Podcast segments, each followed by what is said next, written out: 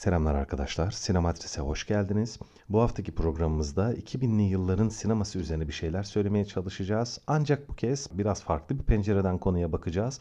Hani genellikle 2000'li yılların sineması sinemacılar tarafından, birçok sinema sever tarafından ve sinema yazarları tarafından da sinemanın geçmiş dönemlerine göre biraz daha tam demeyelim ama biraz daha değersiz ya da bir şeylerin kötüye gittiği bir dönem olarak görülüyor ya. Birçok açıdan e, bu eleştirilerin haklı tarafı vardır. Tabii ki vardır. Ancak e, sinemanın özellikle 2000'ler sinemasının biraz iyiye giden ya da biraz daha diğer dönemlere göre bir parça daha güçlü olduğu, biraz daha zengin olduğu, biraz daha e, iyiye doğru gittiği taraflar da yok değil bence. Ee, bunlardan biraz bahsetmeye çalışacağım. 2000'li yılların sinemasının iyi taraflarını özetlemeye çalışacağım. Şimdi 2000'li yılların sinemasında diğer sinema dönemlerine göre ayrıcalık teşkil eden en önemli faktörlerden bir tanesi bence sinemadaki iyi kötü karakter ayrımının neredeyse tamamen bitmesi. Sinemanın tarihinde e, çok sayıda kötü karakterin hani kötü adam, veya hani kötü kadın, kötü insan olarak bildiğimiz karakterlerin büyük çoğunluğunun zaten geniş sinema sever kitleleri tarafından büyük hayranlıkla karşılandığını biliriz. Yani Darth Vader'lar, işte Freddy Krueger'lar hani bunlar kötü adamdır ancak e, çok ciddi bir hayran kitleleri vardır. Benim burada bahsetmeye çalıştığım aynı şey değil. Burada bahsetmeye çalıştığımız daha çok iyi ve kötü tarafın sinemada ya da aslında bu tabii sadece sinemaya ait bir şey değil. Hani edebiyatta ya da dramatik sanatlarda hep iyi taraf, kötü taraf, kötü adam gibi ayrımlar söz konusudur ya. 2000'li yıllarda baktığımızda ana akım sinemada ya da sadece ana akım olmasa bile biraz işin festival ya da sanat filmi dediğimiz tarafında da zaten o tarafta iyi adam ya da kötü adam gibi ayrımlar çoğunlukla net değildir. Konuyu inceler zaten çoğunlukla sanat sineması ancak her iki tarafta da neredeyse tüm sinemada tüm sinema dünyasında diyelim üretimlerin çok büyük bir çoğunluğunda bu iyilik kötülük kavramının biraz daha bulandırıldığını, biraz daha belirsizleştirildiğini, hatta iyi adamın kötü adama dönüşümü ya da kötü adamın iyi adam olup olmadığı ya da kendi içerisinde haklı ya da tutarlı taraflarının olup olmadığı gerçekten sinemanın geçmiş dönemlerine göre çok daha fazla incelenen temalar, çok daha fazla incelenen konular olarak karşımıza geldi. Ana akım sinemadan örnek verecek olursak hani ilk aklımıza gelecek filmlerden örnek verecek olursak Örneğin Marvel serilerinde, DC Comics'in e, çizgi roman uyarlamalarında ya da Avatar gibi ya da işte Harry Potter gibi ya da Yüzüklerin Efendisi gibi ana akım sinemada ve geniş kitlelerin e, hem entelektüel hem de genel izleyici kitlesinin çokça ilgi gösterdiği yani sevdiği ve beğendiği filmlerin hemen hemen hepsinde benzer temaların olduğunu görüyoruz arkadaşlar. Baş karakter sinemanın eski dönemlerinde olduğu gibi saf iyi, erdemli ve e, hani ilgi duyduğumuz, sevdiğimiz, tüm özellikleriyle, yaşamıyla, tercihleriyle onayladığımız karakterler olmuyor genellikle. Kötü adamlar da sinemanın geçmiş dönemlerinde kötü adam olarak bildiğimiz işte dediğim gibi Darth Vader'lar veya işte Freddy Krueger'lar falan saf kötü adam, her şeyiyle kötü adam. E, hep kötü adam deyince de aklıma e, Şirinlerden Gargamel gelir biliyor musunuz? Biraz ilginç, garip belki ama neyse hani o kötü adamların da neden kötü oldukları ya da nasıl kötü oldukları ya da bizim e, hani genel erdemli insan, ahlaklı insan ya da doğru insan algımıza göre neden kötü oldukları ya da nasıl kötüye dönüştükleri üzerine de oldukça derin ve ayrıntılı incelemeler olduğunu görüyoruz ana akım sinemada. Saf iyi adam ya da saf temiz erdemli karakterlerin de çoğunlukla kirlendiğini ya da o erdemli saf iyi taraflarını kaybedişlerini çok sayıda filmde izledik. Benim ilk aklıma gelen örnekler Superman ve Kaptan Amerika karakterleri. E, bildiğiniz gibi bu karakterler yani neredeyse böyle hani ne deriz biz sütten çıkmış ak kaşık deriz ya saf iyi adamlardır, saf iyi karakterlerdir. Onlar bile kendi serilerinde bu saflıklarını, bu erdemli hallerini kaybetmiş ya da kaybetmeye doğru meyil etmiş halde gördük bu karakterleri. Aynı zamanda İlginç biçimde bir toplumsal yansıma mıdır? İşin e, tabii ki sosyal kültürel açılımları da vardır. Burada onları ayrıntılı biçimde konuşmak biraz zor olur ancak baş karakterlerin iyi karakter olarak gördüğümüz birçok kişinin de aslında saf iyi olmadığı, onların da daha zayıf ya da eleştirel birçok tarafının olduğunu çok kez gördük ve bu kişiler de yine çoğunlukla hep sevildiler ya da aynı şekilde saygı gördüler. Dediğim gibi işte e, örneğin Yüzüklerin Efendisi'nden Frodo'yu sayın ya da işte Harry Potter'dan Harry'i baş karakteri sayın ya da yine Marvel DC dünyasından ya da James Cameron'ın yönettiği Avatar serisindeki Jack Sully karakterinden bakın ya da belki bilim kurgu dünyasına geçelim Ridley Scott'tan bakalım. E, birçok ana akımda yer alıp ama dediğim gibi hem entelektüel hem genel izleyici kitlesinin ilgisini çeken ve sevilen filmlerdeki baş karakter incelemelerine bakarsak büyük çoğunluğunun saf iyi olmadığını görüyoruz ya da hayatlarında en azından izlediğimiz dönemlerinde ya da geçmiş dönemlerinde pek kendilerinin de kurtulamadıkları, pek emin olmadıkları hatalar olduğunu ya da bu hataların cezalarını çektiklerini görüyoruz ve aynı zamanda söz konusu kötü karakterlerin genellikle kötü karakter olarak sunulan tiplemelerin de dediğim gibi ya kötü bir karaktere, kötü bir kişiliğe dönüş öyküsünü görüyoruz. En son mesela Joker filmi bunun en güzel örneklerinden bir tanesiydi. Ya da onların da bizim kötü olarak adlandırdığımız ya da isimlendirdiğimiz konumlarına ve sıfatlarına pek de öyle bakmanın doğru olmadığına dair mesajlar içeren, hani onları e, o hale getiren sebepler olmasının bir yana e, kötülüklerinde de bir erdem ya da takdir edilesi taraflar olduğunu gösteren ve bize anlatan taraflar gördük hep filmlerde. 2000'li yıllarda bu çok daha fazla karşımıza geldi. 2000'li yılların sinemasında bir başka iyi taraf sinema döneminin diğer dönemlerine göre takdir edilesi bir taraf olarak gördüğümüz unsurlardan bir tanesi de filmlerin anlatım dinamikleri arkadaşlar. Geçtiğimiz bölümlerde kısmen bahsetmiştik bundan. Filmler artık sinema tarihinin eski dönemlerine göre dramatik yapı olarak, akış dinamiği olarak çok daha akıcı, çok daha hızlı akan, sadece hızlı akan demeyelim, doğru akan projeler arkadaşlar. Aslında sinema tarihine baktığımızda sinemanın belki 1920'lerde, 1940'larda, 1960'larda bugünün sinemasına göre birçok açıdan hemen hemen denk ölçekte hatta çok daha iyi sinematografik ve teknik unsurlar barındırdığını görürüz. Yani 1940 yılında izlediğimiz bir filmdeki oyunculuk ya da 1960 yılında yapılmış bir filmde izlediğimiz sanat yönetimi ya da 1970 yılında yapılan bir filmin kurgusu günümüz sinemasıyla çok da farklı değil. İlla farklı olmak zorunda değil. İlla sinema bu açıdan çok daha iyi bir noktaya gitmiş değil. Tabii teknolojik gelişmeleri bunun dışında bırakıyorum elbette. Görsel efektler, ses teknolojileri ya da e, dijital sinemaya geçişin sağladığı görsel olanaklar tabii bunlar konumuz dışı. Yani bunlar teknolojinin sağladığı olanaklar. Ancak sinemanın temel malzemesi olan fotoğraf, kurgu ya da ses, oyunculuk, yönetim, görüntü yönetimi, sanat yönetmenliği gibi disiplinlerde sinemanın geçmiş dönemlerinde de elbette çok başarılı örnekler vardı. Günümüzde de var. Ancak bir noktada sinema her zaman iyiye gitti. O da dramatik yapı dediğimiz, akıcılık dediğimiz şey.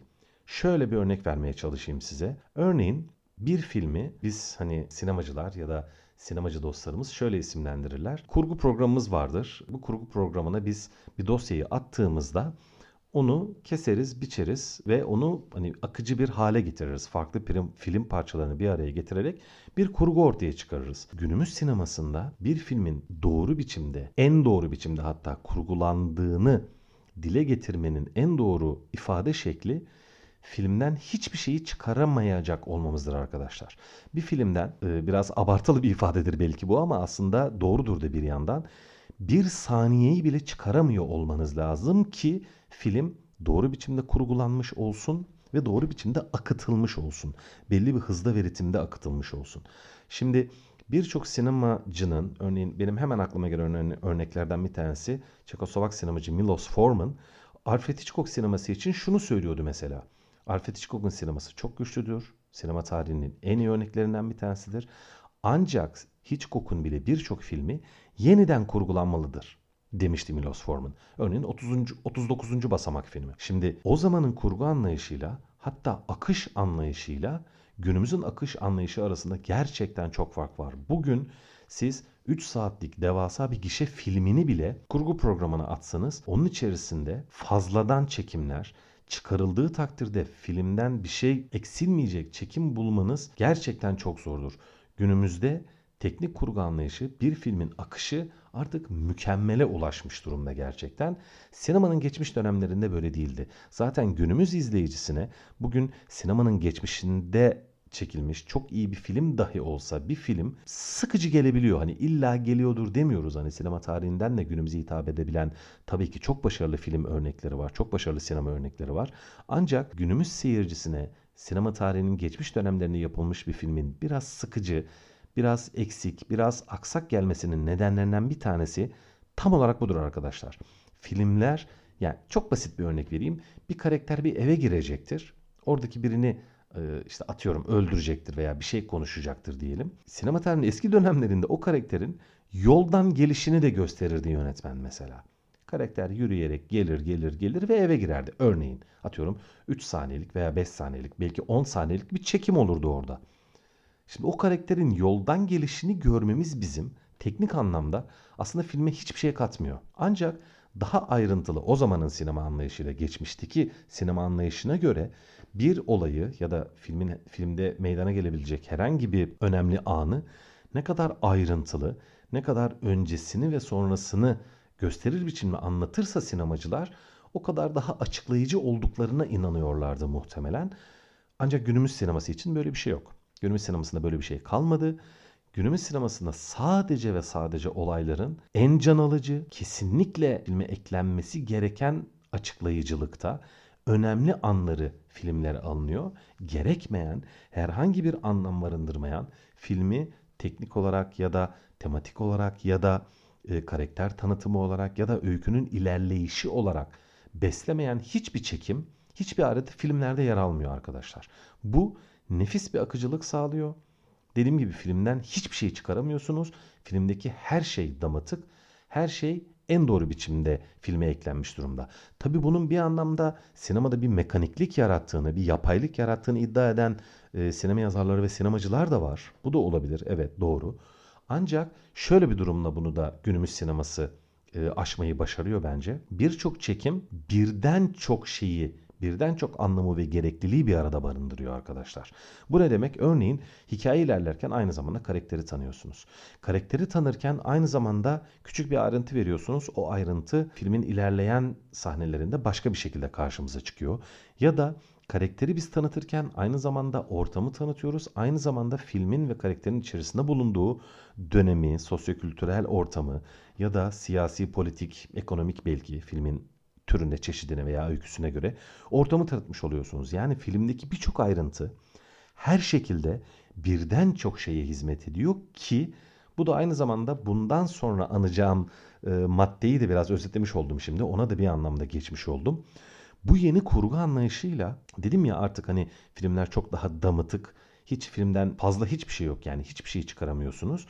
Bu aynı zamanda filmin içerisine çok daha fazla malzeme, çok daha fazla ayrıntı ve karakter sığdırmamıza olanak sağlıyor.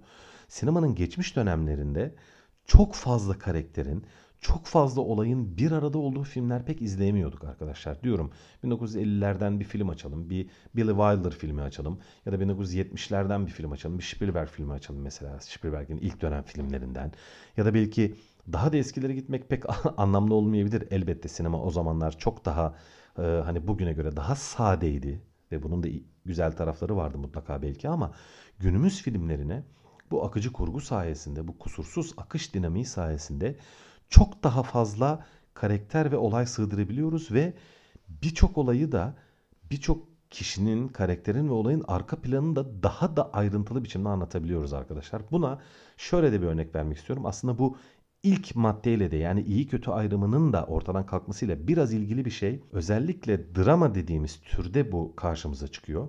İyi kötü karakter kalmadı dedik ya. Şöyle bir örnek vermek istiyorum arkadaşlar. Game of Thrones. Aramızda herhalde duymayan, bilmeyen yoktur. izlemeyen varsa da. Game of Thrones'da tabii o bir dizi. Şimdi uzun metraj değil. Yani sinemalarda gösterime girmiş bir film değil. Bu uzun metraj değil. Ancak örneğimi tam olarak karşıladığı için onu anmaktan çekinmedim ve aynı zamanda tabii e, en sevdiğimiz ve hayran olduğumuz sinema filmlerinin e, gücünde ve etkisinde de bir televizyon dizisi olduğu için onu örnek vermekte bir beis görmüyorum. Mesela Game of Thrones'da ne kadar çok karakter olduğunu düşünelim. Ne kadar çok baş karakter olduğunu düşünelim. Ve bunların arasında görece biraz daha iyi, görece biraz daha kötü karakterler olsa da hepsinin arka planlarını öğreniyorduk arkadaşlar. Her bölümde tüm karakterlerin yani hiçbir karakter saf iyi değil, saf kötü de değil. Hepsinin bizim uygun göreceğimiz, doğru erdemli bulacağımız ya da kuşkulu yaklaştığımız, sorunlu ve kötü bulacağımız eylemleri ya da tercihleri vardı. Ancak bunların hepsini film o kadar ayrıntılı tabi uzun dediğim gibi bir dizi olması nedeniyle uzun süresinden de güç alarak buna olanak e, bularak öyle güzel anlatıyordu ki o kadar ayrıntılı anlatıyordu ki işte bu yeni kurgu anlayışıyla 2000'ler sonrası sinemanın ve televizyonun da diyeyim tabii ki o bir televizyon eseri olarak çok parlaktı. 2000'ler sinemasının biraz sağladığı bir şey arkadaşlar. Nefis kurgular, nefis senaryolar, nefis ayrıntılar ve bunların hepsini bir arada işleyebildiğimiz diyeyim, bir araya getirebildiğimiz bir kurgu anlayışı. Bu da 2000'ler sinemasının sinema tarihine kattığı bir şey arkadaşlar. Sinemanın geçmiş dönemlerinde bu kadar bol malzeme içeren hani diziler de görmüyorduk. Şimdi Game of Thrones dediğim gibi bir dizi ya. E, televizyon tarihine bakalım. Televizyon tarihinde de aynı şey var. Yani Game of Thrones'un 2000'lerin sinemasını ve televizyonunu aynı zamanda dizi formatını e, özetleyen ya da zirvesi olarak görebileceğimiz e, işlerden biri olduğunu herhalde kimse karşı çıkmayacaktır. Bunda da aynı şey var. E, sinemadan başka bir örnek verelim. Örneğin ana akım sinemadan örnek verelim. Dediğim gibi yine bir Villeneuve sinemasına bakalım ya da e, Christopher Nolan sinemasına bakalım. Filmlerin büyük çoğunluğunda çok fazla karakter var ya da en ince ayrıntısına kadar incelenen öyküler, durumlar, dramatik yapılar var arkadaşlar. Bol malzeme var filmlerde.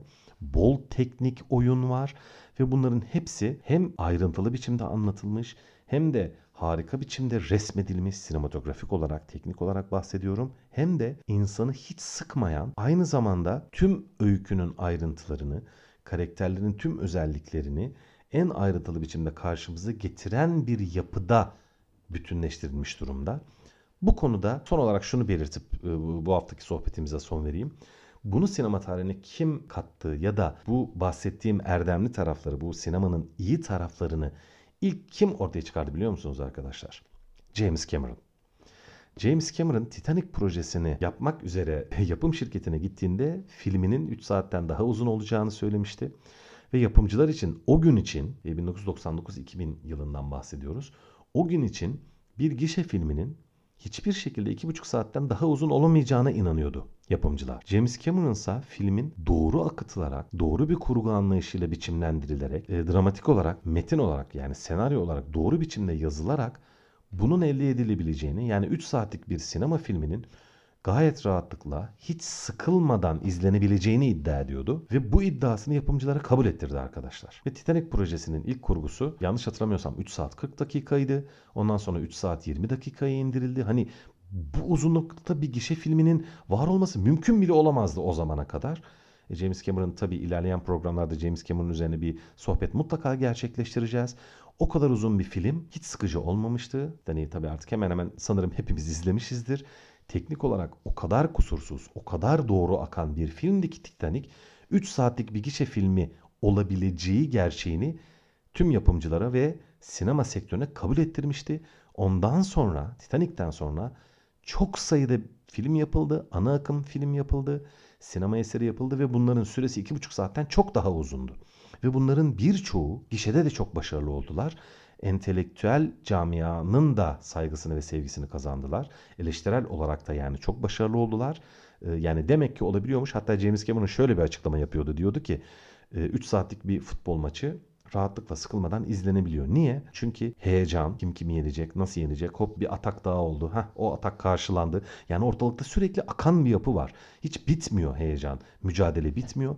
Eğer sinemada da aynı yapı korunabilirse ve ortaya çıkarılabilirse gayet de 3 saatlik bir gişe filmi keyifle izlenebilir diyordu. Bunu yapımcılara dediğim gibi kabul ettirdi ve sinema dünyasına da kabul ettirdi. İşte bu bahsettiğim olay tam olarak bahsettiğim 3 maddenin tüm özelliklerini bir arada barındırıyor arkadaşlar. Hem iyi kötü ayrımını ortadan kaldırıyor.